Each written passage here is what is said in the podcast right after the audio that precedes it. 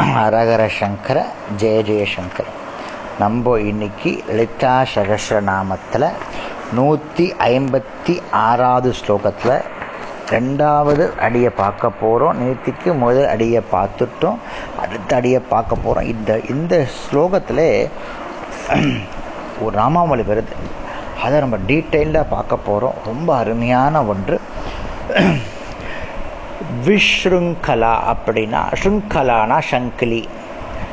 விஷ்ருங்கலானா எவற்றினாலும் பிணைக்கப்படாதவள் எல்லைகளுக்கு அப்பாற்பட்டவள் சுதந்திரமானவள். அவளை யாருமே கட்டுப்படுத்த முடியாது. அதுக்காக தான் சொல்கிறோம் பாபம் புண்ணியம் இவைகளை கொடுக்கும் கர்மாக்கள் தங்கத்தினால் செய்யப்பட்டு இருந்தாலும் இரும்பால் செய்யப்பட்டிருந்தாலும் கர்மா கர்மா தான். இந்த கர்மாக்களிலிருந்து விடுபடணும்னா லலிதா சகசிரநாமம் திருஷதியும் சொல்லணும். அப்படின்னு இந்த ஸ்லோகத்தில் சொல்றது. அடுத்தது விதிக்த தனிமையான பரிசுத்தமான ஏகாந்தமான ஸ்தா அப்போது நிலை கொண்டு இருப்பவள் ஏகாந்தமான இடங்களில் வசிப்பவள். ஜனங்கள் இல்லாத இடங்களில் இருப்பவள். அதாவது தனிமையை விரும்புபவள். அதாவது ஒத்தர் பரிஷ் அதாவது ஜபம் பண்ணணும்னா பரிசுத்தமான இடமும் ஜனங்கள் இல்லாத இடமும் இடத்துல போய் உட்காந்து தியானம் செஞ்சோன்னா அம்பாளின் ஆவிர் பாவம் கிடைக்கும். மற்ற அதாவது காட்டில் போய் தவஸ் பண்ணணும்னு சொல்கிறான் அங்கே தான் ஜனங்கள் இருக்க மாட்டா சுத்தமாகவும் இருக்கும்.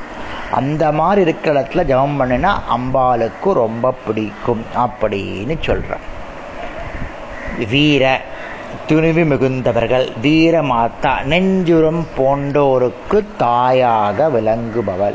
நெஞ்சு உரம் கொண்டோருக்கு தாயாக விளங்குபவள். வீரர்களின் தாய்.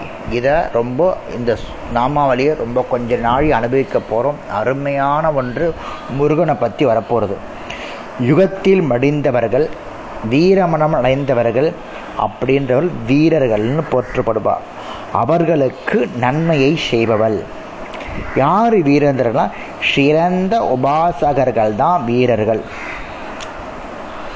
பல வருஷங்கள் பூஜை புரிஞ்சுண்டு பல முறைகளை ஸ்வீகரிச்சுண்டு மனம் விகாரம் அடையாமல் ஸ்திரமாக இருப்பவர்களுக்கு பேர் வீரர்கள்னு பேர்.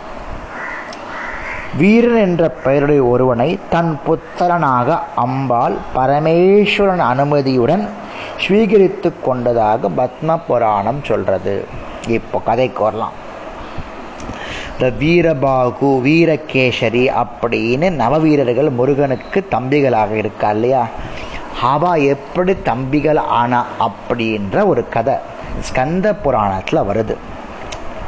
ரொம்ப அருமையான கதை. அதாவது ஒரு சமயம் தேவர்கள் வந்து இந்த பரமேஸ்வரனுடைய கண்ணிலிருந்து உண்டான ஜே கண்ணிலிருந்து உண்டான தேஜஸை கண்டு பயந்து ஓடுறா. அப்போ பார்வதி தேவி கூட நடுக்கமுற்று பரமேஸ்வருடைய மடியிலிருந்து இறங்கி தன்னுடைய கால் படைய அந்த புறத்தை நோக்கி செல்றா. அந்த சமயத்திலே அவள் அணிஞ்சிருந்த அந்த சிலம்பு இருக்கு பாருங்க. அதிலிருந்து நவரத்தினங்கள் சிதறி வழியில் உழுந்துடுத்து.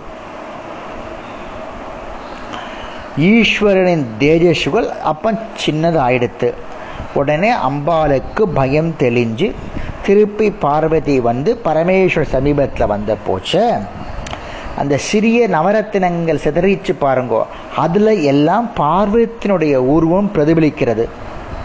அப்போது பார்வதி அந்த ஒம்பது நவரத்தினங்கள் சேர்ந்து பத்து ஒரு பிரதிபிம்பமாக அங்கே இருக்குது அதையே உடனே வாங்குவோன்னு சொல்ற அத்தனை பேரும் கிளம்பி சிவனை பார்க்க வரா. அந்த அத்தனை பேரும் சிவனை பார்க்க வரச்ச சிவனுடைய பக்கத்தில் பரமேஸ்வரன் பக்கத்தில் போய் அடைஞ்சிக்கிறா உடனே பரமேஸ்வரன் ஆசீர்வதிக்கிறச்சு அவ அத்தனை பேருக்கும் குழந்தைகள் பிறக்கிறது.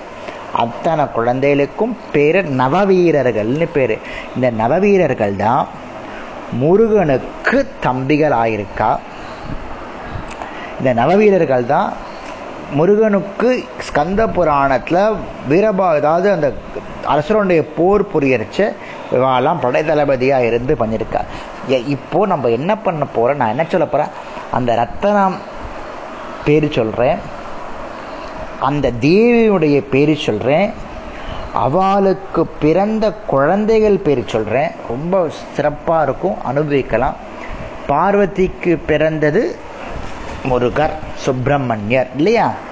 சிவப்பு கல ரத்தனத்தில் ஏ அங்கே வரக்கூடிய அந்த தேவிக்கு பேர் ரக்தவல்லின்னு பேர். அவனுடைய குழந்தை பேர் வீரபாகு. அப்புறம் முத்து முத்து வெண்மை முத்துக்கு இருக்கக்கூடிய தேவிக்கு பேர் தரளவல்லி. அம் அந்த குழந்தைக்கு பேர் வீரகேசரி. புஷ்பராகம் ரத்தனத்தில் அம்பாளுக்கு பேர் பௌஷிவல்லி. அந்த குழந்தைக்கு பேர் வீரனுக்கு பேர் வீர மகேந்திரன் கோமேதக ரத்தனத்துக்கு அம்பாளுடைய பேர் கோமேததி கலா கோமே ததிலகா அப்படின்னு பேர் அவருடைய குழந்தை பேரு வீர மகேஸ்வரன் வைடூரியத்தில் இருக்கக்கூடிய அந்த அம்பாளுக்கு பேர் வைடியூரவல்லி அந்த அவனுடைய குழந்தைக்கு பேர் வீர புரந்திரன் வைரம். வைரத்தினுடைய அம்பாளுக்கு பேர் பஜ்ரவல்லி அந்த குழந்தைக்கு பேர் வீர ராட்சசன் மரகத ரத்னம் மரகத ரத்னத்தில் இருக்கிற அம்பாளுக்கு பேர் மரகதவல்லி. அவருடைய குழந்தை பேரு வீரமார்த்தாண்டன். பவழம். அம்பாளுக்கு பேர் பவழவல்லி. குழந்தைக்கு பேர் வீராந்தகன். அம்பா ரத்தனத்துக்கு பேர் இந்திர நீலமணி அம்பாளுக்கு பேர் நீலவல்லி. அந்த குழந்தைக்கு பேர் வீரதீரன்னு பேர். இப்படி ஒம்பது நவ வீரர்களை அம்பாள் படைச்சிருக்கா அப்படின்றதுக்காக தான் இதை சொல்ல வரேன். ரொம்ப அனுபவிச்ச அனுபவிச்ச அனுபவமான அனுபவிச்சு உங்களுக்கு நான் சொல்லியிருக்கேன். இந்த நவவீரர்கள் பேரும் அம்பாள் பேரும் நமக்கு தெரியணுன்றதுக்காக கடைசி நாமாவளி இந்த ஸ்லோகத்தில் வியத் பிரசுவு வியத்னா ஆக்காயம் பிரசுனா பிரசவித்தல் அம்பாரத்தை உருவாக்கியவர். ஆகா சிருஷ்டியை கூறும் ஸ்ருதி வாக்கியங்கள் ஆகாயத்தை ஈன்றவள். ஆகாசத்திலிருந்து வாயு வாயுலிருந்து அக்னி அக்னியிலிருந்து நீர் நீரிலிருந்து பூமி அப்படி வந்து ஆகி அந்த ஆகாயமும் பிரம்மத்திலிருந்து உண்டாயிற்று. அதனால அம்பால வியத் பிரஷுன்னு சொல்றோம். கொஞ்சம் இன்னைக்கு லேட்டா ஆயிடுத்து எட்டு நிமிஷத்துக்கு மேல போயிடுத்து. இருந்தாலும் நம்ம அனுபவிக்கின்றதுக்காக இந்த ஸ்லோகத்தை சொல்றேன். சொன்ன ஹரக நாளைக்கு அடுத்த ஸ்லோகத்தை பார்க்கலாம். ஹரஹர சங்கர ஜெய ஜெயசங்கர